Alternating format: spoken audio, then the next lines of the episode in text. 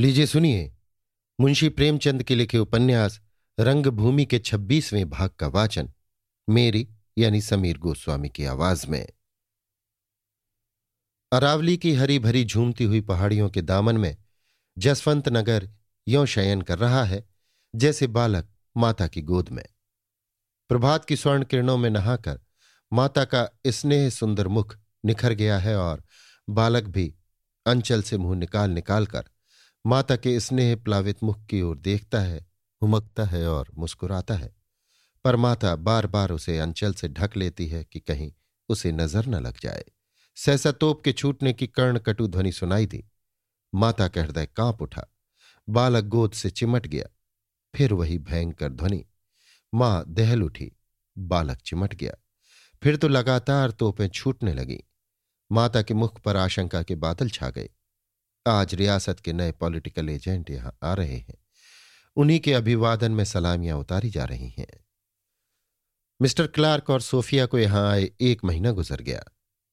जागीरदारों की मुलाकातों, दावतों, नजरानों से इतना अवकाश ही न मिला कि आपस में कुछ बातचीत हो। सोफिया बार बार विनय सिंह का ज़िक्र करना चाहती, पर ना तो उसे मौका ही मिलता और ना यही सूझता कि कैसे वो ज़िक्र छेड़ूं। आखिर जब पूरा महीना खत्म हो गया तो एक दिन उसने क्लार्क से कहा, इन दावतों का तांता तो लगा ही रहेगा और बरसात बीती जा रही है। अब यहाँ जी नहीं लगता। जरा पहाड़ी प्रांतों की सैर करनी चाहिए। पहाड़ियों में खूब बहार होगी क्लार्क भी सहमत हो गए। एक सप्ताह से दोनों रियासतों की सैर कर रहे हैं। रियासत के दीवान सरदार नीलकंठ राव भी साथ हैं। जहाँ ये लोग पहुँचते हैं, बड़ी धूमधाम से उनका स्वागत होता है। सलामियाँ उतारी जाती हैं, मानपत्र मिलते हैं मुख्य मुख्य स्थानों की सैर कराई जाती है। पाठशालाओं, चिकित्सालयों और अन्य सार्वजनिक संस्थाओं का निरीक्षण किया जाता है। सोफिया को जेल खानों के निरीक्षण का बहुत शौक है। वो बड़े ध्यान से कैदियों को, उनके भोजनालयों को, जेल के नियमों को देखती है और कैद खानों के सुधार के लिए कर्मचारियों से विशेष आग्रह करती है। आज तक कभी इन अभागों की ओर से किसी एजेंट ने ध्यान न दिया था। उनकी दशा शोचनीय थी। मनुष्यों से ऐसा व्यवहार किया जाता था, जिसकी कल्पना ही से रोमांच हो आता है। पर सोफिया के अविरत प्रयत्न से उनकी दशा सुधरने लगी है। आज जसवंत नगर को मेहमानों के सेवा सत्कार का सौभाग्य प्राप्त हुआ है और सारा कस्बा, अर्थात वहाँ के राज कर्मचारी पगड़ियाँ बांधे इधर उधर दौड़ते फिरते हैं। किसी के होश हवास ठिकाने नहीं है, जैसे नींद में किसी भेड़िए का स्वप्न देखा हो। बाज़ार कर्मचारियों ने सुसज्जित कराए हैं। जेल के कैदियों और शहर के चौकीदारों ने कुलियों और मजदूरों का काम किया है। बस्ती का कोई प्राणी बिना अपना परिचय दिए हुए सड़कों पर नहीं आने पाता। नगर के किसी मनुष्य ने इस स्वागत में भाग नहीं लिया है और रियासत ने उनकी उदासीनता का ये उत्तर दिया है। सड़कों के दोनों तरफ़ सशस्त्र सिपाहियों की सफ़ें खड़ी कर दी गई हैं कि प्रजा की अशांति का कोई चिन्ह भी न नज़र आने पाए। सभाएँ करने की मनाही कर दी गई है। संध्या हो गई थी, जुलूस निकला। पैदल और सवार आगे आगे थे। फौजी बाजी बज रहे थे। सड़कों पर रोशनी हो रही थी, पर मकानों में, छतों पर अंधकार छाया हुआ था। फूलों की वर्षा हो रही थी, पर छतों से नहीं, सिपाहियों के हाथों से। सोफी सब कुछ समझती थी, पर क्लार्क की आँखों पर पर्दा सा पड़ा हुआ था। असीम ऐश्वर्य ने उनकी बुद्धि को भ्रांत कर दिया है। कर्मचारी सब कुछ कर सकते हैं, पर भक्ति पर उनका वश नहीं होता। नगर में कहीं आनंद उत्साह का चिन्ह नहीं है। सियापा सा छाया हुआ है। न पग पग पर जय ध्वनि है, न कोई रमणी आरती उतारने आती है, न कहीं गाना बजाना है। मानो किसी पुत्र शोक मग्न माता के सामने बिहार हो रहा हो। कस्बे का गश्त करके सोफी, क्लार्क, सरदार नीलकंठ और दो एक उच्च कर्मचारी तो राजभवन में आकर बैठे और लोग विदा हो गए। मेज पर चाय लाई गई। मिस्टर क्लार्क ने बोतल से शराब उंडेली। तो सरदार साहब, जिन्हें इसकी दुर्गंध से घृणा थी, खिसक कर सोफिया के पास आ बैठे और बोले, जसवंत नगर आपको कैसा पसंद आया? सोफिया, बहुत ही रमणीक स्थान है। पहाड़ियों का दृश्य अत्यंत मनोहर है। शायद कश्मीर के सिवाय ऐसी प्राकृतिक शोभा और कहीं ना होगी। नगर की सफ़ाई से चित्त प्रसन्न हो गया। मेरा तो जी चाहता है यहाँ कुछ दिनों रहूँ। नीलकंठ डरे। एक दो दिन तो पुलिस और सेना के बल से नगर को शांत रखा जा सकता है, पर महीने दो महीने किसी तरह नहीं। असंभव है। कहीं लोग यहाँ जम गए तो नगर की यथार्थ स्थिति अवश्य ही प्रकट हो जाएगी। न जाने उसका क्या परिणाम हो। बोले यहाँ की बात छटा के धोखे में ना आइए। जलवायु बहुत खराब है। आगे आपको इससे कहीं सुंदर स्थान मिलेंगे। सोफिया, कुछ भी हो, मैं यहाँ दो हफ़्ते अवश्य ठहरूँगी। क्या विलियम, तुम्हें यहाँ से जाने की कोई जल्दी तो नहीं है? क्लार्क, तुम यहाँ रहो तो मैं दफन होने को तैयार हूँ। सोफिया, लीजिए सरदार साहब, विलियम को कोई आपत्ति नहीं। सोफिया को सरदार साहब को दिख करने में मज़ा आ रहा था। नीलकंठ।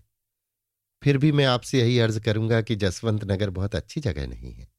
जलवायु की विषमता के अतिरिक्त यहाँ की प्रजा में अशांति के बीज अंकुरित हो गए हैं। सोफिया, तब तो हमारा यहाँ रहना और भी आवश्यक है। मैंने किसी रियासत में ये शिकायत नहीं सुनी। गवर्नमेंट ने रियासतों को आंतरिक स्वाधीनता प्रदान कर दी है, लेकिन इसका यह आशय नहीं है कि रियासतों में अराजकता के कीटाणुओं को सेह जाने दिया जाए। इसका उत्तरदायित्व तो अधिकारियों पर है और गवर्नमेंट को अधिकार है कि वो इस असावधानी का संतोषजनक उत्तर मांगे। सरदार साहब के हाथ पाँव फूल गए। सोफिया से उन्होंने ये बात निशंक होकर कही थी। उसकी विनयशीलता से उन्होंने समझ लिया था कि मेरी नज़र भेंट ने अपना काम कर दिखाया। कुछ बेतकल्लुफ से हो गए थे। ये फटकार पड़ी तो आँखें चौधिया गईं। कातर स्वर में बोले, मैं आपको विश्वास दिलाता हूँ कि यद्यपि रियासत पर इस स्थिति का उत्तरदायित्व है पर हमने यथासाध्य से रोकने की चेष्टा की और अब भी कर रहे हैं। ये बीज उस दिशा से आया, जिधर से उसके आने की संभावना न थी। या यों कहिए कि विष बिंदु सुनहरे पात्रों में लाए गए। बनारस के रईस कुंवर भरत सिंह के स्वयंसेवकों ने कुछ ऐसे कौशल से काम लिया कि हमें खबर तक न हुई। डाकुओं से धन की रक्षा की जा सकती है, पर साधुओं से नहीं। सेवकों ने सेवा की आड़ में यहाँ की मूर्ख प्रजा पर ऐसे मंत्र फूके कि उन मंत्रों के उतारने में रियासत को बड़ी बड़ी कठिनाइयों का सामना करना पड़ रहा है। विशेषतः कुंवर साहब का पुत्र अत्यंत कुटिल प्रकृति का युवक है। उसने इस प्रांत में अपने विद्रोहात्मक विचारों का यहाँ तक प्रचार किया कि इसे विद्रोहियों का अखाड़ा बना दिया। उसकी बातों में कुछ ऐसा जादू होता था कि प्रजा प्यासों की भांति उसकी ओर दौड़ती थी। उसके साधु भेष, उसके सरल निष्प्रह जीवन, उसकी मृदुल सहृदयता और सबसे अधिक उसके देवोपम स्वरूप ने छोटे बड़े सभी पर वशीकरण सा कर दिया था। रियासत को बड़ी चिंता हुई। हम लोगों की नींद हराम हो गई। प्रतिक्षण विद्रोह की आग के भड़क उठने की आशंका होती थी। यहाँ तक कि हमें सदर से सैनिक सहायता भेजनी पड़ी। विनय सिंह तो किसी तरह गिरफ़्तार हो गया, पर उसके अन्य सहयोगी अभी तक इलाके में छिपे हुए प्रजा को उत्तेजित कर रहे हैं। कई बार यहाँ सरकारी खजाना लुट चुका है। कई बार विनय को जेल से निकाल ले जाने का दुष्प्रयत्न किया जा चुका है। और कर्मचारियों को नित्य प्राणों की शंका बनी रहती है। मुझे विवश होकर आपसे ये वृत्तांत कहना पड़ा। मैं आपको यहाँ ठहरने की कदापि राय न दूँगा। अब आप स्वयं समझ सकती हैं कि हम लोगों ने जो कुछ किया, उसके सिवा और क्या कर सकते थे। सोफिया ने बड़ी गंभीर चिंता के भाव से कहा। दशा उससे कहीं भयंकर है जितना मैं समझती थी। इस अवस्था में विलियम का यहाँ से जाना कर्तव्य के विरुद्ध होगा। वो यहाँ गवर्नमेंट के प्रतिनिधि होकर आए हैं, केवल सैर सपाटे करने के लिए नहीं। क्यों विलियम? तुम्हें यहाँ रहने में कोई आपत्ति तो नहीं है? यहाँ की रिपोर्ट भी तो करनी पड़ेगी। क्लार्क ने एक चुस्की लेकर कहा, तुम्हारी इच्छा हो तो मैं नरक में भी स्वर्ग का सुख ले सकता हूँ। रहा रिपोर्ट लिखना, वो तुम्हारा काम है। नीलकंठ, मेरी आपसे सविनय प्रार्थना है कि रियासत को संभालने के लिए कुछ और समय दीजिए। अभी रिपोर्ट करना हमारे लिए घातक होगा। इधर तो ये अभिनय हो रहा था। सोफिया प्रभुत्व के सिंहासन पर विराजमान थी। ऐश्वर्य चवर हिलाता था।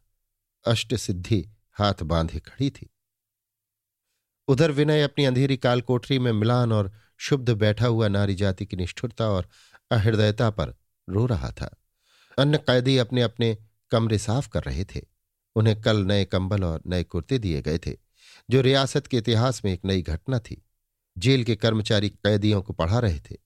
मैम साहब पूछे, तुम्हें क्या शिकायत है? तो सब लोग एक स्वर से कहना, हुजूर के प्रताप से हम बहुत सुखी हैं और हुजूर के जान माल की खैर मनाते हैं। पूछे, क्या चाहते हो? तो कहना, हुजूर की दिनों दिन उन्नति हो, इसके सिवा हम कुछ नहीं चाहते।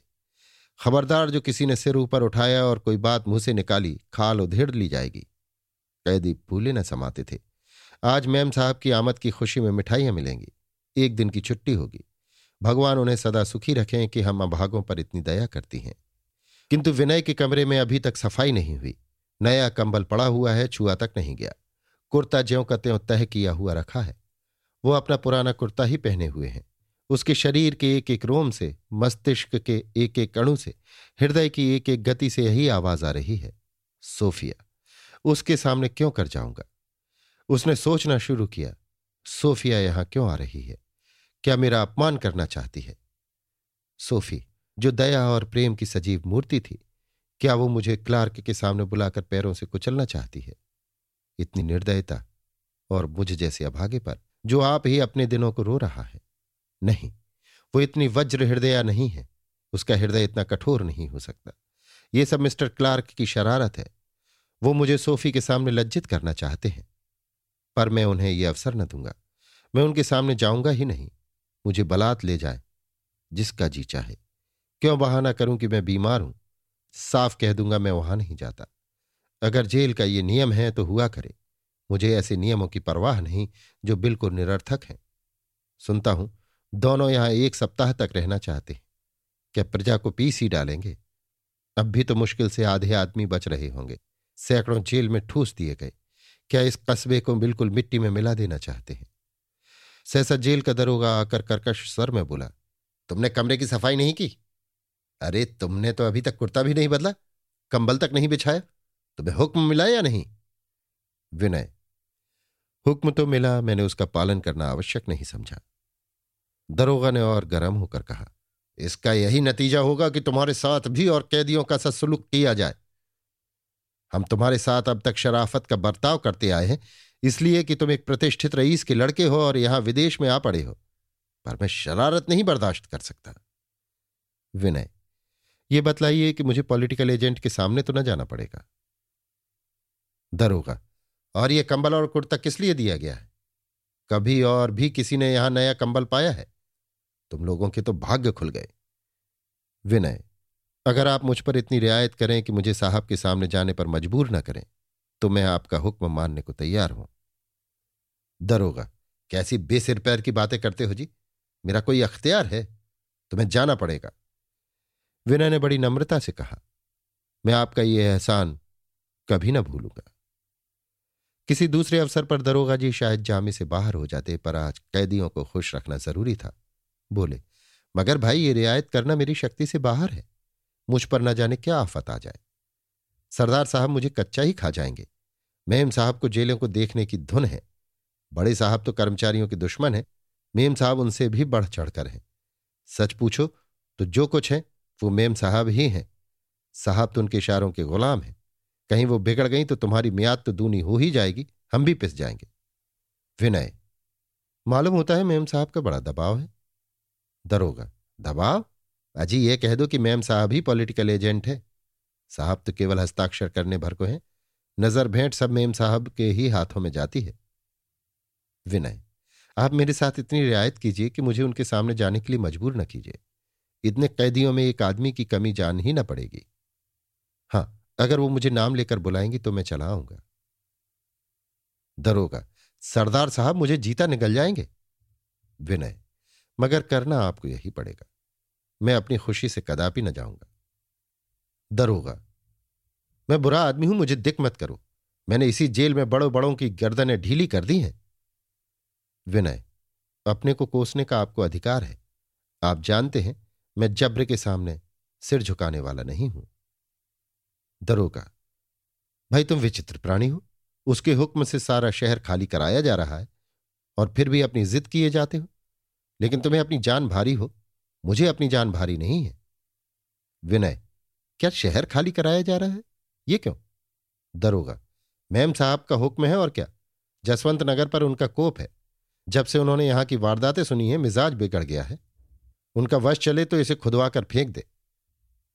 हुक्म हुआ है कि एक सप्ताह तक कोई जवान आदमी कस्बे में न रहने पाए। भय है कि कहीं उपद्रव न हो जाए। सदर से मदद मांगी गई है। दरोगा ने स्थिति को इतना बढ़ाकर बयान किया, इससे उनका उद्देश्य विनय सिंह पर प्रभाव डालना था और उनका उद्देश्य पूरा हो गया।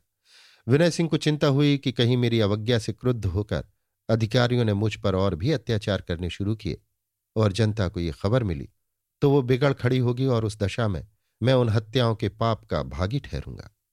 कौन जाने मेरे पीछे, मेरे सहयोगियों ने लोगों को और भी उभार रखा हो? उनमें उद्दंड प्रकृति के युवकों की कमी नहीं है। नहीं, हालत नाजुक है, मुझे इस वक्त धैर्य से काम लेना चाहिए। दरोगा से पूछा, मेम साहब यहाँ किस वक्त आएँगे? दरोगा, उनके आने का कोई ठीक समय थोड़े ही है। धोखा देकर किसी ऐसे वक्त आ पहुंचेंगी जब हम लोग गाफिल पड़े होंगे। इसी से तो कहता हूँ कि कमरे की सफ़ाई कर डालो, कपड़े बदल लो, कौन जाने, आज ही आ जाए। विनय, अच्छी बात है, आप जो कुछ कहते हैं सब कर लूँगा। अब आप निश्चिंत हो जाएँ। दरोगा, सलामी के वक्त आने से इनकार तो ना करोगे? विनय, जी नहीं, आप मुझे सबसे पहले आँगन में मौजूद पाएँगे। दरोगा, मेरी शिकायत तो ना करोगे? विनय शिकायत करना मेरी आदत नहीं। इसे आप खूब जानते हैं। दरोगा चला गया। अंधेरा हो चला था। विनय ने अपने कमरे में झाड़ू लगाई, कपड़े बदले, कंबल बिछा दिया। वो कोई ऐसा काम नहीं करना चाहते थे जिससे किसी की दृष्टि उनकी ओर आकृष्ट हो। वो अपनी निरपेक्षा से हुक्काम के संदेशों को दूर कर देना चाहते थे। भोजन का समय आ गया, पर मिस्टर क्लार्क ने पदार्पण न किया। अंत में निराश होकर दरोगा ने जेल के द्वार बंद कराए और कैदियों को विश्राम करने का हुक्म दिया। विनय लेटे तो सोचने लगे, सोफी का ये रूपांतर क्यों कर हो गया? वही लज्जा और विनय की मूर्ति, वही सेवा और त्याग की प्रतिमा। आज निरंकुशता की देवनी बनी हुई है। उसका हृदय कितना कोमल था, कितना दयाशील। उसके मनोभाव कितने उच्च और पवित्र थे। उसका स्वभाव कितना सरल था। उसकी एक एक दृष्टि हृदय पर कालिदास की एक एक उपमा की सी चोट करती थी। उसके मुँह से जो शब्द निकलता था, वो दीपक की ज्योति की भांति चित्त को आलोकित कर देता था। ऐसा मालूम होता था केवल पुष्प सुगंध से उसकी सृष्टि हुई है। कितना निष्कपट, कितना गंभीर, कितना मधुर सौंदर्य था। वही सोफी अब इतनी निर्दय हो गई है। चारों ओर सन्नाटा छाया हुआ था, मानो कोई तूफ़ान आने वाला है। आज जेल के आँगन में दरोगा के जानवर न बंधे थे, न बरामदों में घास के ढेर थे। आज किसी कैदी को जेल कर्मचारियों के जूठे बर्तन नहीं मांझने पड़े। किसी ने सिपाहियों की चंपी नहीं की। जेल के डॉक्टर की बुढ़िया मेहरी आज कैदियों को गालियाँ नहीं दे रही थी और दफ्तर में कैदियों से मिलने वाले संबंधियों की नजरानों का बांट बखरा न होता था। कमरों में दीपक थे, दरवाजे भी खुले रखे गए थे। विनय के मन में प्रश्न उठा, क्यों ना भाग चलूँ? मेरे समझाने से कदाचित लोग शांत हो जाएँ। सदर से सेना आ रही है, जरा सी बात पर विप्लव हो सकता है। अगर मैं शांति स्थापन करने में सफल हुआ तो वो मेरे इस अपराध का प्राश्चित होगा। उन्होंने दबी हुई नज़रों से जेल की ऊँची दीवारों को देखा। कमरे से बाहर निकलने की हिम्मत न पड़ी। किसी ने देख लिया तो लोग यही समझेंगे कि मैं जनता को भड़काने के इरादे से भागने की चेष्टा कर रहा था। इस हैस बहस में रात कट गई। अभी कर्मचारियों की नींद भी न खुली थी कि मोटर की आवाज़ ने आगंतुकों की सूचना दी। दरोगा डॉक्टर वार्डर चौकीदार हड़बड़ाकर निकल पड़े। पहली घंटी बजी। कैदी मैदान में निकल आए।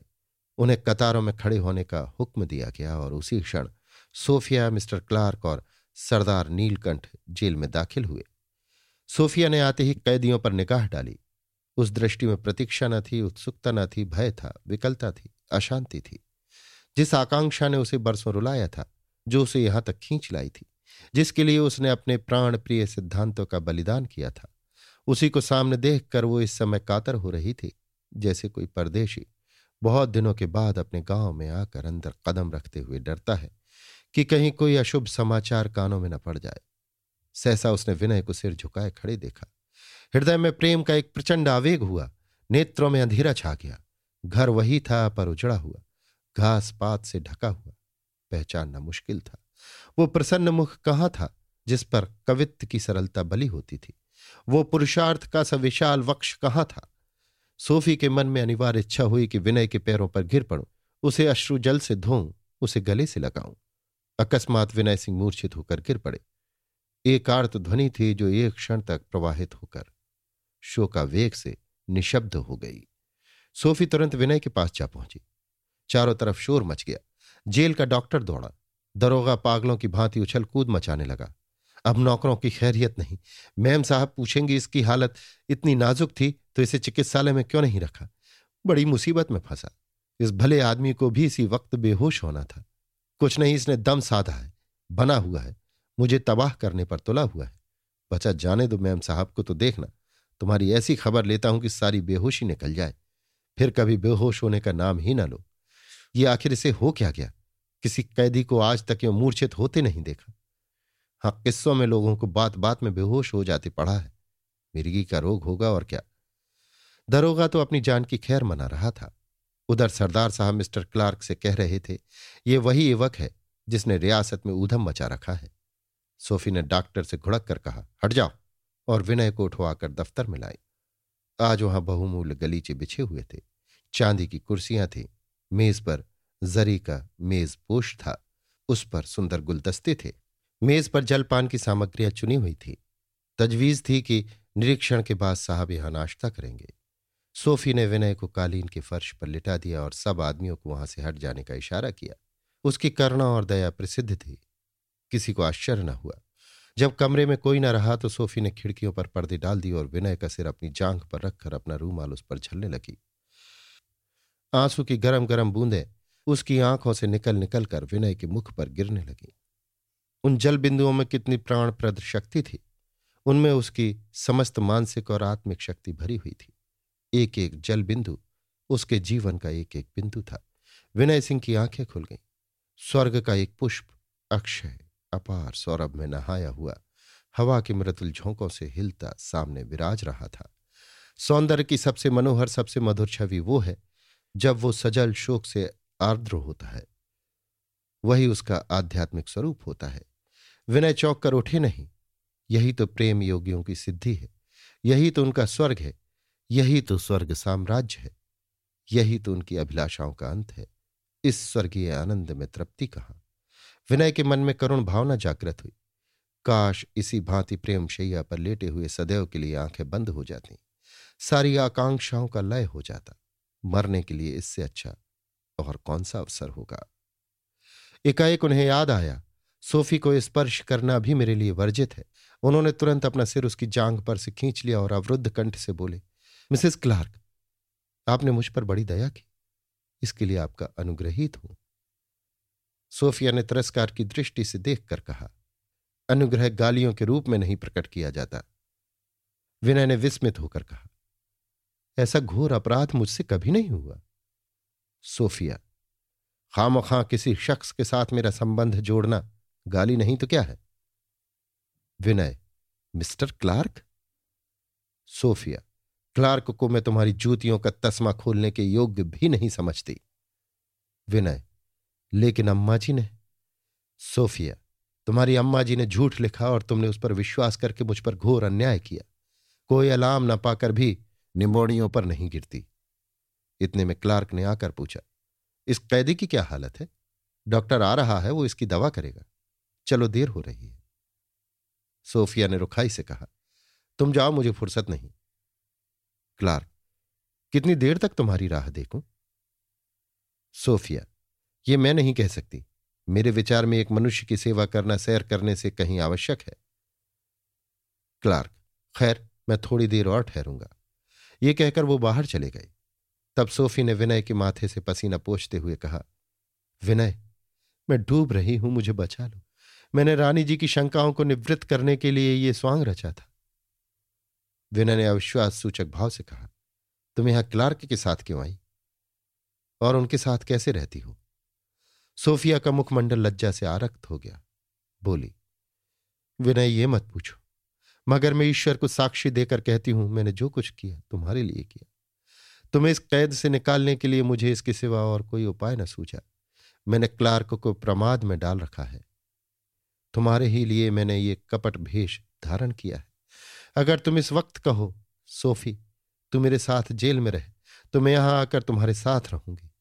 अगर तुम मेरा हाथ पकड़कर कहो, तू मेरे साथ चल तो आज ही तुम्हारे साथ चलूँगी। मैंने तुम्हारा दामन पकड़ लिया है और अब उसे किसी तरह नहीं छोड़ सकती।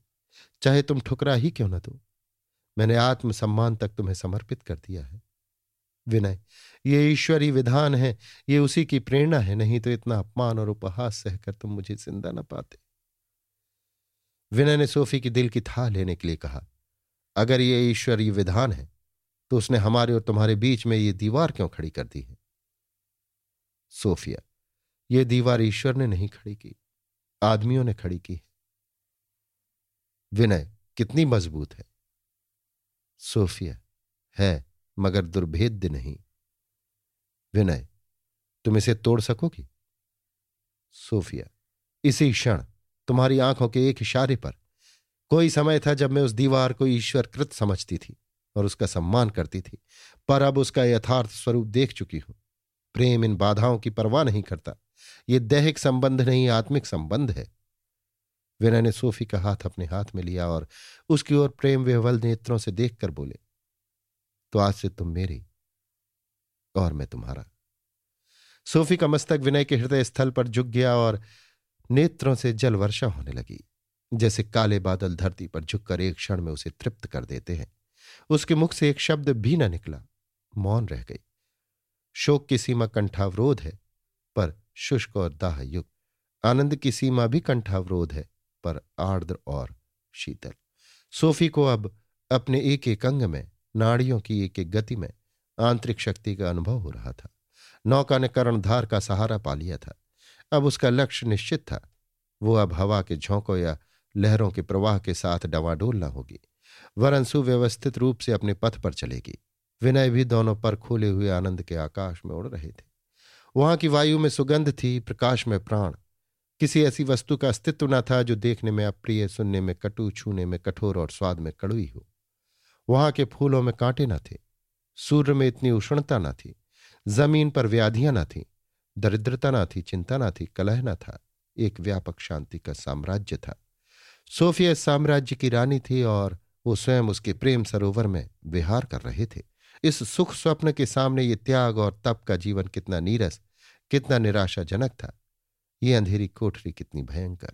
सहसा क्लार्क ने फिर आकर कहा, डार्लिंग, अब विलंब न करो।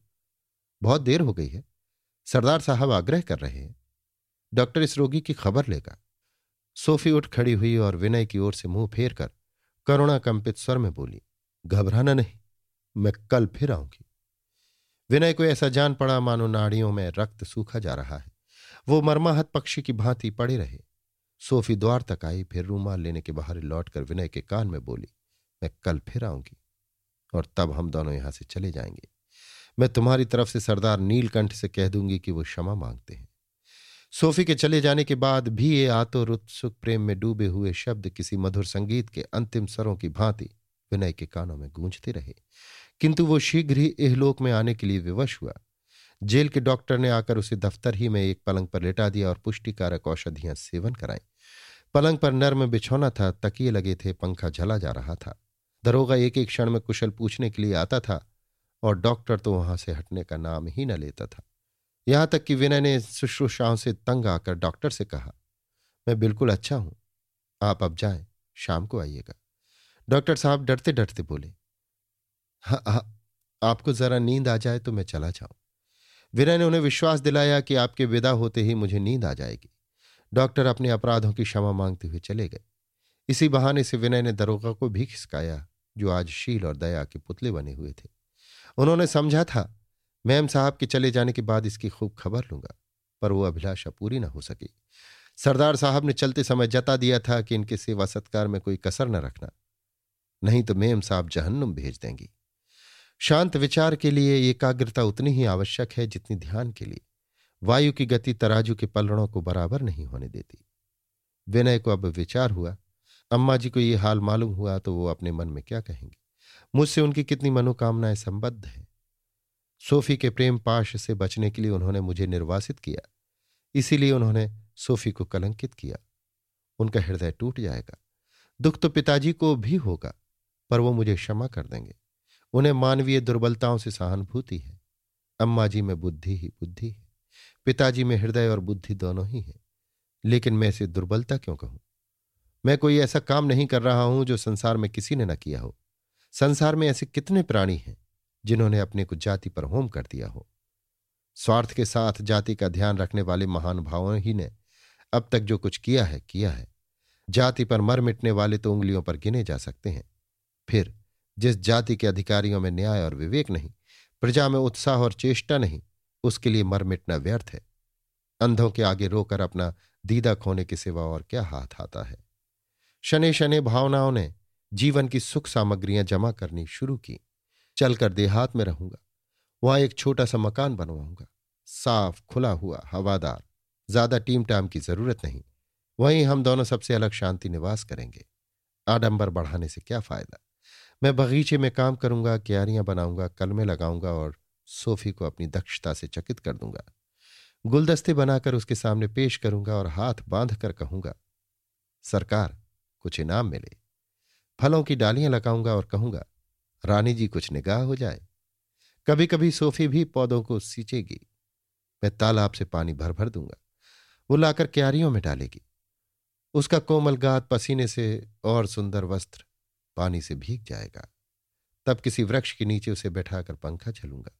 कभी कभी किश्ती में सैर करेंगे। देहाती डोंगी होगी। डाणे से चलने वाली।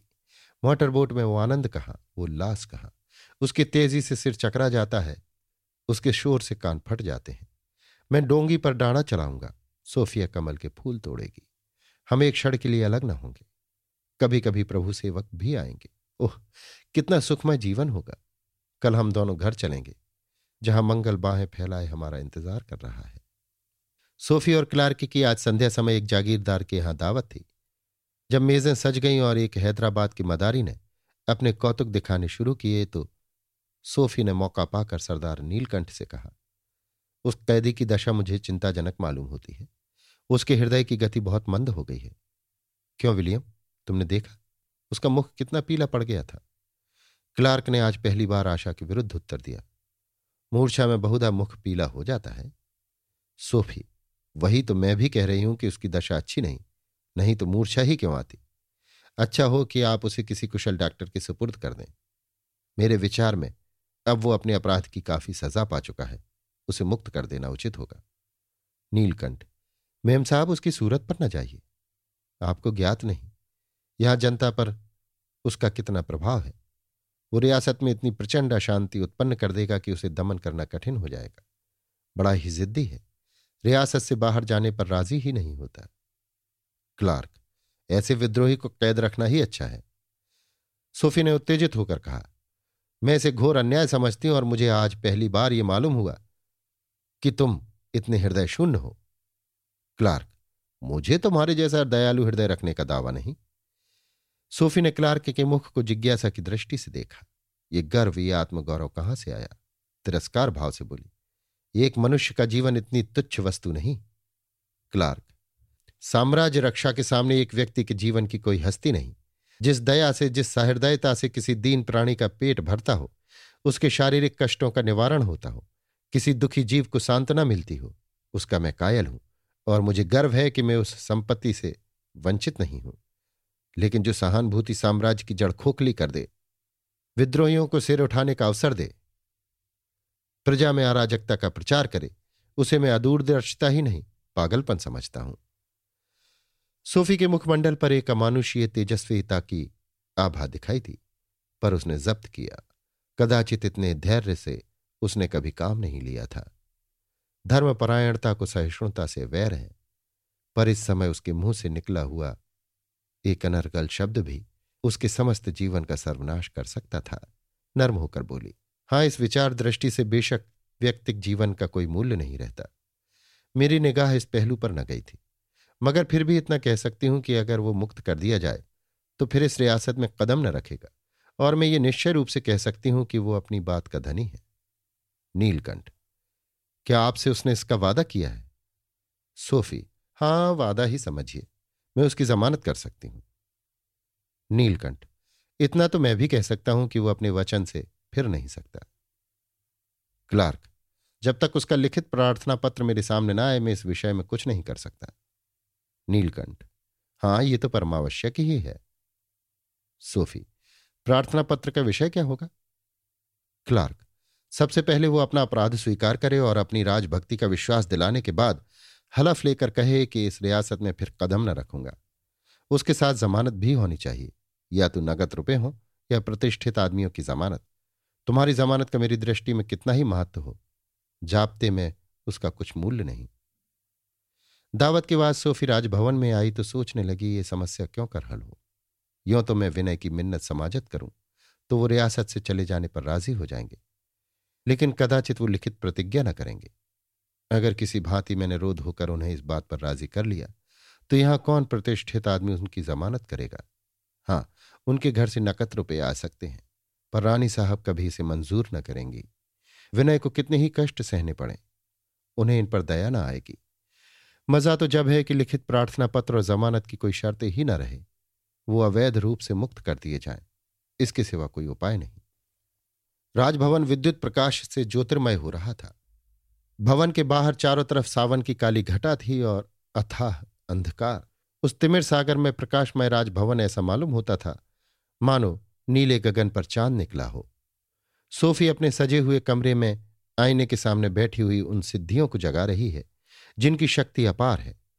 आज उसने मुद्दत के बाद बालों में फूल गूंथे हैं, फिरोजी रेशम की साड़ी पहनी है और कलाइयों में कंगन धारण किए हैं। आज पहली बार उसने उन लालित्य प्रसारणी कलाओं का प्रयोग किया है जिनमें स्त्रियाँ निपुण होती हैं।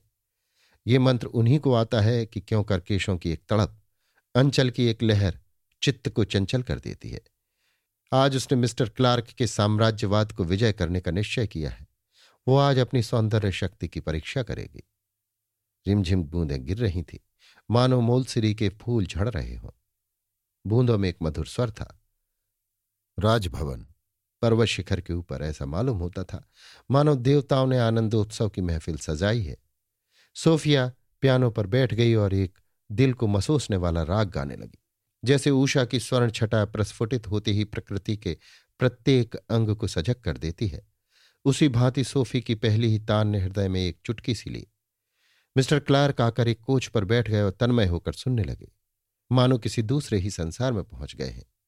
उन्हें कभी कोई नौका, उमड़े हुए सागर में झकोले खाती नज़र आती, जिस पर छोटी छोटी सुंदर चिड़ियाँ मंडलाती थी। कभी किसी अनंत वन में एक भिक्षुक झोली कंधे पर रखे, लाठी टेकता हुआ नज़र आता। संगीत से कल्पना चित्रमय हो जाती है। जब तक सोफी गाती रही, मिस्टर क्लार्क बैठे सिर धुनते रहे। जब वो चुप हो गई तो उसके पास गए और उसकी कुर्सी की बाहों पर हाथ रखकर उसके मुँह के पास मुँह ले जाकर बोले, इन उंगलियों को हृदय में रख लूँगा। सोफी, हृदय कहाँ है? क्लार्क ने छाती पर हाथ रखकर कहा, यहाँ तड़प रहा है। सोफी, शायद हो, मुझे तो विश्वास नहीं आता। मेरा तो ख्याल है ईश्वर ने तुम्हें हृदय दिया ही नहीं। क्लार्क, संभव है ऐसा ही हो? पर ईश्वर ने जो कसर रखी थी, वो तुम्हारे मधुर स्वर ने पूरी कर दी। शायद उसमें सृष्टि करने की शक्ति है। सूफी, अगर मुझमें ये विभूति होती तो आज मुझे एक अपरिचित व्यक्ति के सामने लज्जित न होना पड़ता। क्लार्क ने अधीर होकर कहा, क्या मैंने तुम्हें लज्जित किया? मैंने? सोफी, जी हाँ, आपने। मुझे आज तुम्हारी निर्दयता से जितना दुख हुआ, उतना शायद और कभी ना हुआ था। मुझे बाल्यावस्था से यह शिक्षा दी गई है कि प्रत्येक जीव पर दया करनी चाहिए। मुझे बताया गया है कि यही मनुष्य का सबसे बड़ा धर्म है। धार्मिक ग्रंथों में भी दया और सहानुभूति ही मनुष्य का विशेष गुण बतलाई गई है। पर आज विदित हुआ कि निर्दयता का महत्व दया से कहीं अधिक है। सबसे बड़ा दुख मुझे इस बात का है कि अनजान आदमी के सामने मेरा अपमान हुआ। क्लार्क, खुदा जानता है सूफी, मैं तुम्हारा कितना आदर करता हूँ। हाँ इसका खेद मुझे अवश्य है कि मैं तुम्हारी उपेक्षा करने के लिए बाध्य हुआ। इसका कारण तुम जानती ही हो। हमारा साम्राज्य तभी तक अजय रह सकता है, जब तक प्रजा पर हमारा आतंक छाया रहे, जब तक वो हमें अपना हितचिंतक, अपना रक्षक, अपना आश्रय समझती रहे, जब तक हमारे न्याय पर उसका अटल विश्वास हो। जिस दिन प्रजा के दिल से हमारे प्रति विश्वास उठ जाएगा, उस दिन हमारे साम्राज्य का अंत हो जाएगा। अगर साम्राज्य को रखना ही हमारे जीवन का उद्देश्य है तो व्यक्तिगत भावों और विचारों का यहाँ कोई महत्व नहीं। साम्राज्य के लिए हम बड़े से बड़े नुकसान उठा सकते हैं, बड़ी से बड़ी तपस्याएँ कर सकते हैं। हमें अपना राज्य प्राणों से भी प्रिय है, और जिस व्यक्ति से हमें क्षति की लेश मात्र भी शंका हो, उसे हम कुचल डालना चाहते हैं, उसका नाश कर देना चाहते हैं। उसके साथ किसी भांति की रियायत, सहानुभूति, यहाँ तक कि न्याय का व्यवहार भी नहीं कर सकते। सोफी। अगर तुम्हारा ख्याल है कि मुझे साम्राज्य से इतना प्रेम नहीं, जितना तुम्हें है, और मैं उसके लिए इतने बलिदान नहीं कर सकती, जितने तुम कर सकते हो तो तुमने मुझे बिल्कुल नहीं समझा। मुझे दावा है, इस विषय में मैं किसी से जौ भर भी पीछे नहीं। लेकिन ये बात मेरे अनुमान में भी नहीं आती कि दो प्रेमियों में कभी इतना मतभेद हो सकता है कि सहृदयता और सहिष्णुता के लिए गुंजाइश न रहे, और विशेषतः उस दशा में, जबकि दीवार के कानों के अतिरिक्त और कोई कान भी न सुन रहा हो। दीवान देशभक्ति के भावों से शून्य है। उसकी गहराई और उसके विस्तार से जरा भी परिचित नहीं। उसने तो यही समझा होगा कि जब इन दोनों में मेरे सम्मुख इतनी तकरार हो सकती है तो घर पर न जाने क्या दशा होगी। शायद आज से उसके दिल में मेरा सम्मान उठ गया। उसने औरों से भी ये वृतांत कहा होगा, मेरी तो नाक सी कट गई। समझते हो मैं गा रही हूँ। ये गाना नहीं रोना है। जब दाम्पत्य के द्वार पर यह दशा हो रही है, जहाँ फूलों से, हर्षनादों से, प्रेमालिंगनों से, मृदुल हास्य से मेरा अभिवादन होना चाहिए था तो मैं अंदर कदम रखने का क्यों कर साहस कर सकती हूँ? तुमने मेरे हृदय के टुकड़े टुकड़े कर दिए। शायद तुम मुझे सेंटिमेंटल समझ रहे होगे, पर अपने चरित्र को मिटा देना मेरे वश की बात नहीं। मैं अपने को धन्यवाद देती हूँ कि मैंने विवाह के विषय में इतनी दूरदृष्टि से काम लिया। ये कहते कहते सोफी की आँखों से टप टप आँसू गिरने लगे। शोकाभिनय में भी बहुधा यथार्थ शोक की वेदना होने लगती है। मिस्टर क्लार्क खेद और असमर्थता का राग अलापने लगे। पर न उपयुक्त शब्द ही मिलते थे, न विचार। अश्रु प्रवाह, तर्क और शब्द योजना के लिए निकलने का कोई मार्ग नहीं छोड़ता। बड़ी मुश्किल से उन्होंने कहा, सोफी, मुझे क्षमा करो। वास्तव में मैंने समझता था कि इस जरा सी बात से तुम्हें इतनी मानसिक पीड़ा हो गई। सोफी, इसकी मुझे कोई शिकायत नहीं। तुम मेरे गुलाम नहीं हो कि मेरे इशारों पर नाचो मुझमें वे गुण नहीं जो पुरुषों का हृदय खींच लेते हैं। ना वो रूप है, ना वो छवि है, ना वो उद्दीपन कला। नखरे करना नहीं जानती, कोप भवन में बैठना नहीं जानती। दुख केवल इस बात का है कि उस आदमी ने तो मेरे एक इशारे पर मेरी बात मान ली, और तुम इतना अनुनय विनय करने पर भी इनकार करते जाते हो। वो भी सिद्धांतवादी मनुष्य है। अधिकारियों की यंत्रणाएँ सही अपमान सहा, कारागार की अंधेरी कोठरी में कैद होना स्वीकार किया, पर अपने वचन पर सुदृढ़ रहा। इससे कोई मतलब नहीं कि उसकी टेक जा थी या भेजा। वो उसे जा समझता था। वो जिस बात को न्याय समझता था, उससे भय या लोभ या दंड उसे विचलित नहीं कर सके। लेकिन जब मैंने नरमी के साथ उसे समझाया कि तुम्हारी दशा चिंताजनक है तो उसके मुख से ये करुण शब्द निकले। मेम साहब, जान की तो परवाह नहीं। अपने मित्रों और सहयोगियों की दृष्टि में पतित होकर ज़िंदा रहना श्रेय की बात नहीं। लेकिन आपकी बात नहीं टालना चाहता। आपके शब्दों में कठोरता नहीं, सहृदयता है, और मैं अभी तक भाव विहीन नहीं हुआ हूँ। मगर तुम्हारे ऊपर मेरा कोई मंत्र न चला। शायद तुम उससे बड़े सिद्धांतवादी हो। हालाँकि अभी इसकी परीक्षा नहीं हुई। खैर, मैं तुम्हारे सिद्धांतों से सौतिया डाह नहीं करना चाहती। मेरी सवारी का प्रबंध कर दो। मैं कल ही चली जाऊँगी और फिर अपनी नादानियों से तुम्हारे मार्ग का कंटक बनने ना आऊँगी। मिस्टर क्लार्क ने घोर आत्मवेदना के साथ कहा, डार्लिंग, तुम नहीं जानती ये कितना भयंकर आदमी है। हम क्रांति से, षड्यंत्रों से, संग्राम से इतना नहीं डरते जितना इस भांति के धैर्य और धुन से। मैं भी मनुष्य हूँ। सोफी, यद्यपि इस समय मेरे मुँह से यह दावा समयोचित नहीं, पर कम से कम उस पवित्र आत्मा के नाम पर, जिसका मैं एक अत्यंत दीन भक्त हूँ, मुझे ये कहने का अधिकार है। मैं उस युवक का हृदय से सम्मान करता हूँ। उसके दृढ़ संकल्प की, उसके साहस की, उसकी सत्यवादिता की दिल से प्रशंसा करता हूँ। जानता हूँ एक ऐश्वर्यशाली पिता का पुत्र है और राजकुमारों की भांति आनंद भोग में मग्न रह सकता है, पर उसके ये ही सद्गुण है जिन्होंने उसे इतना अजय बना रखा है। एक सेना का मुकाबला करना इतना कठिन नहीं, जितना ऐसे गिने गिनाए व्रतधारियों का, जिन्हें संसार में कोई भय नहीं है। मेरा जाति धर्म मेरे हाथ बांधे हुए है। सूफी को ज्ञात हो गया कि मेरी धमकी सर्वथा निष्फल नहीं हुई। विवशता का शब्द जबान पर खेत का भाव मन में आया और अनुमति की पहली मंजिल पूरी हुई। उसे यह भी ज्ञात हुआ कि इस समय मेरे हाव भाव का इतना असर नहीं हो सकता, जितना बलपूर्ण आग्रह का। सिद्धांतवादी मनुष्य हाव भाव का प्रतिकार करने के लिए अपना दिल मज़बूत कर सकता है। वो अपने अंतकरण के सामने अपनी दुर्बलता स्वीकार नहीं कर सकता। लेकिन दुराग्रह के मुकाबले में वो निष्क्रिय हो जाता है, जब उसकी एक नहीं चलती। सोफी ने कटाक्ष करते हुए कहा, अगर तुम्हारा जातीय कर्तव्य तुम्हें प्यारा है तो मुझे भी आत्मसम्मान प्यारा है। स्वदेश की अभी तक किसी ने व्याख्या नहीं की, पर नारियों की मान रक्षा उसका प्रधान अंग है और होनी चाहिए। इससे तुम इनकार नहीं कर सकते। ये कहकर वो स्वामिनी भाव से मेज के पास गई और एक डाकेट का पत्र निकाला, जिस पर एजेंट आज्ञा पत्र लिखा करता था। क्लार्क, क्या करती हो सोफी? खुदा के लिए जिद मत करो। सोफी, जेल के दरोगा के नाम हुक्म लिखूँगी। ये कहकर वो टाइपराइटर पर बैठ गई। क्लार्क, ये अनर्थ ना करो सोफी, गजब हो जाएगा। सोफी, मैं गजब से क्या? प्रलय से भी नहीं डरती। सोफी ने एक एक शब्द का उच्चारण करते हुए आज्ञापत्र टाइप किया। उसने एक जगह जानबूझकर एक अनुपयुक्त शब्द टाइप कर दिया, जिसे एक सरकारी पत्र में ना आना चाहिए था। क्लार्क ने टोका, ये शब्द मत लिखो। सोफी, क्यों, धन्यवाद ना दू? क्लार्क, आज्ञा पत्र में धन्यवाद का क्या ज़िक्र? कोई निजी थोड़े ही है? सोफी, हाँ, ठीक है, ये शब्द निकाले देती हूँ। नीचे क्या लिखूं? क्लार्क, नीचे कुछ लिखने की ज़रूरत नहीं, केवल मेरा हस्ताक्षर होगा। सोफी ने संपूर्ण आज्ञा पत्र पढ़कर सुनाया। क्लार्क, प्रिय तुम बुरा कर रही हो। सोफी, कोई परवाह नहीं, मैं बुरा ही करना चाहती हूँ। हस्ताक्षर भी टाइप कर दूँ? नहीं, मुहर निकालकर, ये मुहर किए देती हूँ। क्लार्क, जो चाहे करो, जब तुम्हें अपनी जिद के आगे कुछ बुरा भला नहीं सूझता तो मैं क्या करूँ?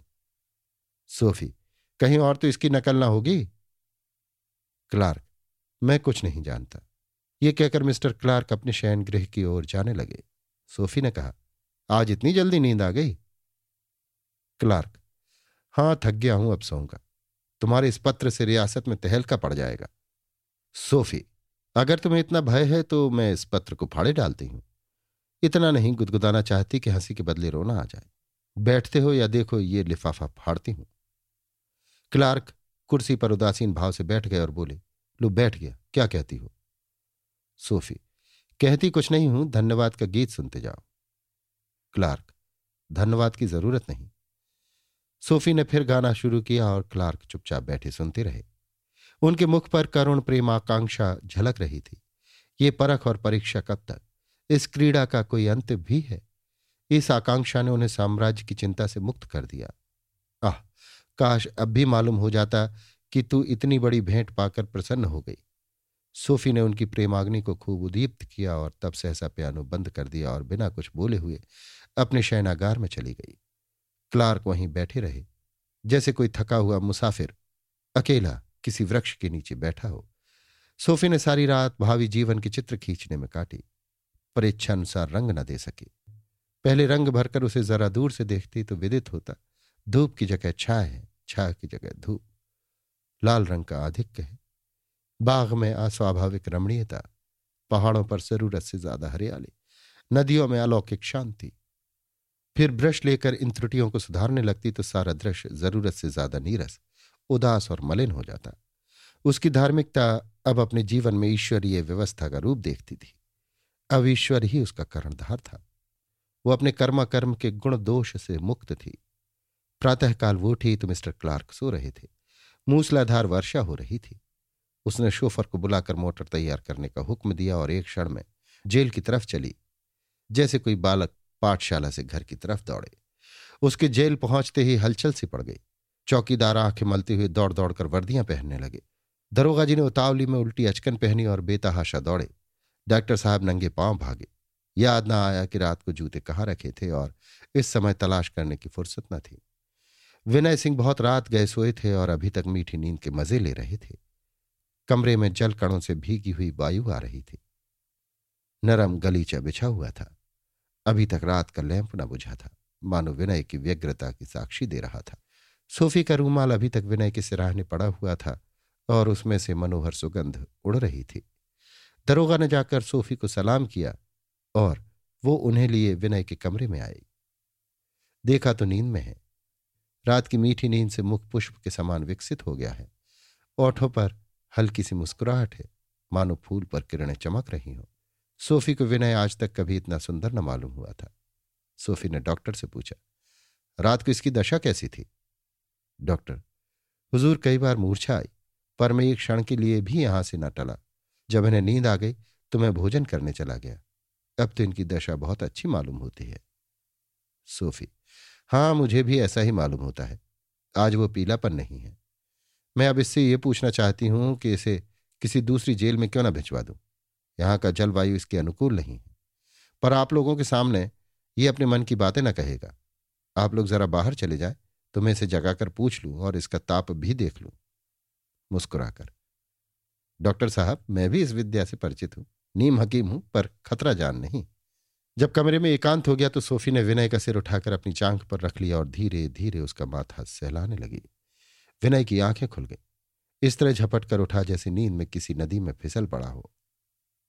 स्वप्न का इतना तत्काल फल शायद ही किसी को मिला हो। सोफी ने मुस्कुरा कर कहा, तुम अभी तक सो रहे हो? मेरी आँखों की तरफ़ देखो। रात भर नहीं झपकी। विनय, संसार का सबसे उज्जवल रत्न पाकर भी मीठी नींद ना लू तो मुझसे भाग्यहीन और कौन होगा? सोफी, मैं तो उससे भी उज्जवल रत्न पाकर और भी चिंताओं में फंस गई। अब यह भय है कि कहीं वो हाथ से न निकल जाए। नींद का सुख अभाव में है, जब कोई चिंता नहीं होती। अच्छा अब तैयार हो जाओ। विनय, किस बात के लिए? सोफी, भूल गए? इस अंधकार से प्रकाश में आने के लिए? इस काल कोठरी से विदा होने के लिए? मैं मोटर लाई हूँ। तुम्हारी मुक्ति का आज्ञा पत्र मेरी जेब में है। कोई अपमान सूचक शर्त नहीं है। केवल उदयपुर राज्य में बिना आज्ञा के न आने की प्रतिज्ञा ली गई है। आओ चले। मैं तुम्हें रेल के स्टेशन तक पहुंचाकर लौट आऊँगी। तुम दिल्ली पहुंचकर मेरा इंतज़ार करना। एक सप्ताह के अंदर मैं तुमसे दिल्ली में आ मिलूँगी, और फिर विधाता भी हमें अलग न कर सकेगा। विनय सिंह की दशा उस बालक की सी थी, जो मिठाइयों के खोचे को देखता है, पर इस भय से कि अम्मा मारेंगी, मुँह खोलने का साहस नहीं कर सकता। मिठाइयों के स्वाद याद करके उसकी राल टपकने लगती है। रसगुल्ले कितने रसीले हैं, मालूम होता है दांत किसी रसकुंड में फिसल रहे हैं। अमृतियाँ कितनी कुरकुरी हैं। उनमें भी रस भरा होगा। गुलाब जामुन कितनी सौंधी होती है कि खाता ही चला जाए। मिठाइयों से पेट नहीं भर सकता। अम्मा पैसे न देंगी। होंगे ही नहीं, किससे मांगेंगे? ज़्यादा हट करूँगा तो रोने लगेगी। सजल नेत्र होकर बोला, सोफी, मैं भाग्यहीन आदमी हूँ।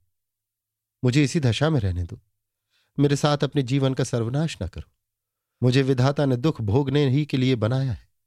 मैं इस योग्य नहीं कि तुम सोफी ने बात काटकर कहा, विनय, में विपत्ति ही की भूखी हूँ। अगर तुम सुख संपन्न होते, अगर तुम्हारा जीवन विलासमय होता, अगर तुम वासनाओं के दास होते तो कदाचित मैं तुम्हारी तरफ़ से मुँह फेर लेती। तुम्हारे सत साहस और त्याग ही ने मुझे तुम्हारी तरफ़ खींचा है।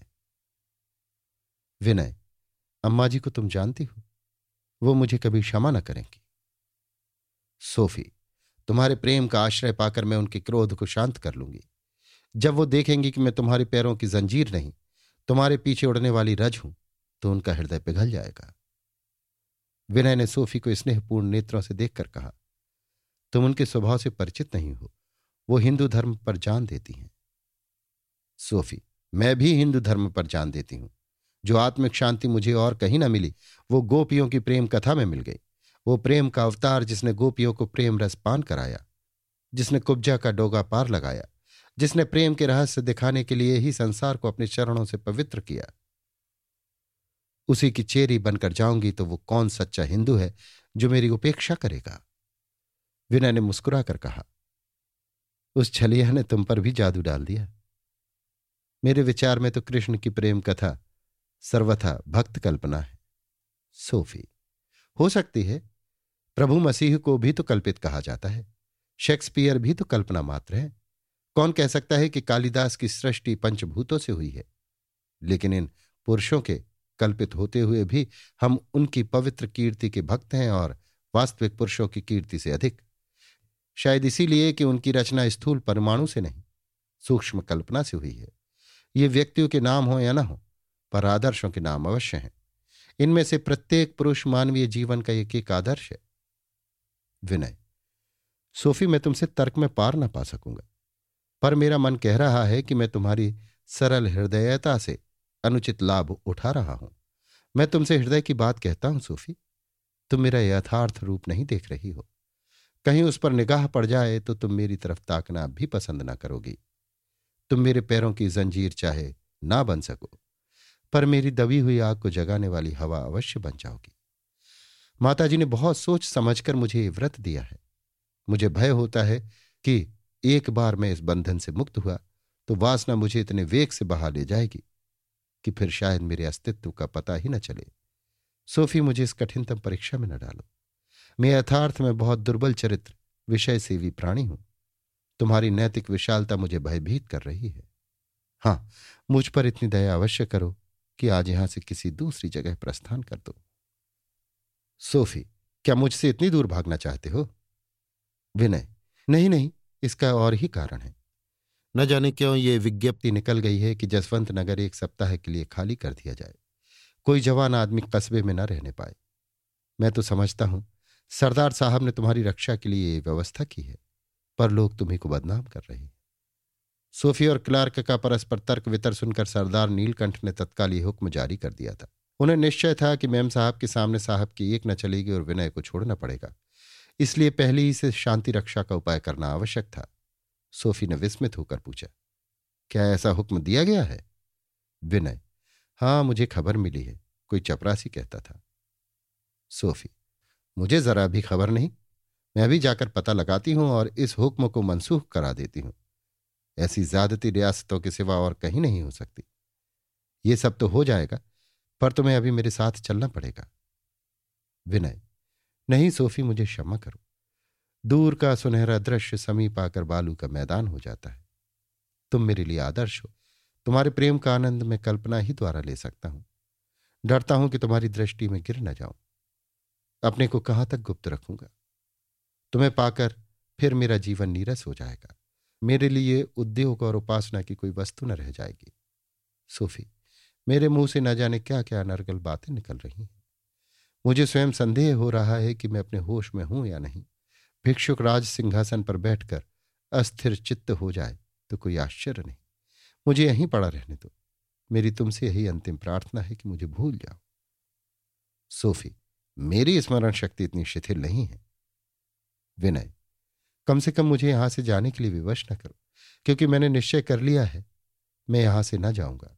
कस्बे की दशा देखते हुए मुझे विश्वास नहीं है कि मैं जनता को काबू में रख सकूँगा। सोफी ने गंभीर भाव से कहा, जैसी तुम्हारी इच्छा। मैं तुम्हें जितना सरल हृदय समझती थी, तुम उससे कहीं बढ़कर कूटनीतिज्ञ हो। मैं तुम्हारा आशय समझती हूँ और इसलिए कहती हूँ, जैसी तुम्हारी इच्छा। पर शायद तुम्हें मालूम नहीं कि युवती का हृदय बालक के समान होता है। उसे जिस बात के लिए मना करो, उसी तरफ़ लपकेगा।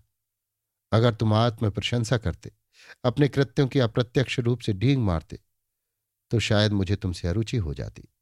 अपनी त्रुटियों और दोषों का प्रदर्शन करके तुमने मुझे और भी बशीभूत कर लिया। तुम मुझसे डरते हो, इसलिए तुम्हारे सम्मुख ना आऊँगी, पर रहूँगी तुम्हारे ही साथ। जहाँ जहाँ तुम जाओगे, मैं परछाई की भांति तुम्हारे साथ रहूँ। प्रेम एक भावनागत विषय है। भावना ही से उसका पोषण होता है। भावना ही से वो जीवित रहता है। और भावना ही से लुप्त हो जाता है। वो भौतिक वस्तु नहीं है। तुम मेरे हो। यह विश्वास मेरे प्रेम को सजीव और सातृष्ण रखने के लिए काफ़ी है। जिस दिन इस विश्वास की जड़ हिल जाएगी, उसी दिन इस जीवन का अंत हो जाएगा।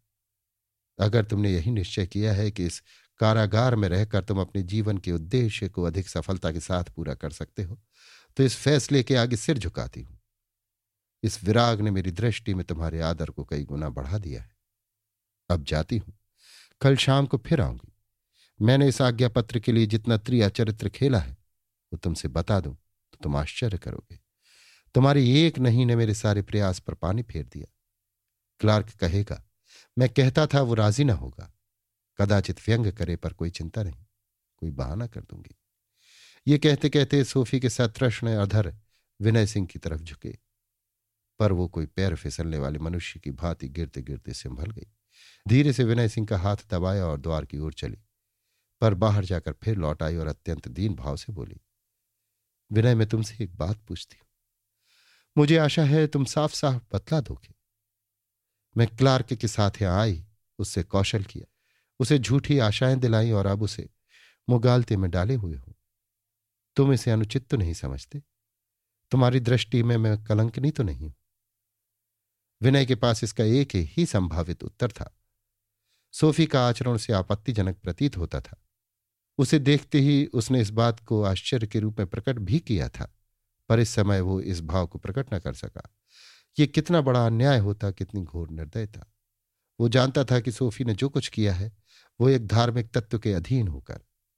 वो इसे ईश्वरीय प्रेरणा समझ रही है। अगर ऐसा ना होता तो शायद अब तक वो हताश हो गई होती। ऐसी दशा में कठोर सत्य वज्रपात के समान होता है। श्रद्धापूर्ण तत्परता से बोले, सोफी, तुम ये प्रश्न करके अपने ऊपर और उससे अधिक मेरे ऊपर अन्याय कर रही हो। मेरे लिए तुमने अब तक त्याग ही त्याग किए हैं। सम्मान, समृद्धि, सिद्धांत, एक की भी परवाह नहीं की। संसार में मुझसे बढ़कर कृतघ्न और कौन प्राणी होगा, जो मैं इस अनुराग का निरादर करूँ? ये कहते कहते वो रुक गए। सोफी बोली, और कुछ कहना चाहते हो? रुक क्यों गए? यही ना कि तुम्हें मेरा क्लार्क के साथ रहना अच्छा नहीं लगता। जिस दिन मुझे निराशा हो जाएगी कि मैं मिथ्याचरण से तुम्हारा कुछ उपकार नहीं कर सकती, उसी दिन मैं क्लार्क को पैरों से ठुकरा दूँगी। इसके बाद तुम मुझे प्रेम योगनी के रूप में देखोगे, जिसके जीवन का एकमात्र उद्देश्य होगा तुम्हारे ऊपर समर्पित हो जाना। अभी आप सुन रहे थे मुंशी प्रेमचंद के लिखे उपन्यास रंगभूमि के छब्बीसवें भाग का वाचन मेरी यानी समीर गोस्वामी की आवाज़ में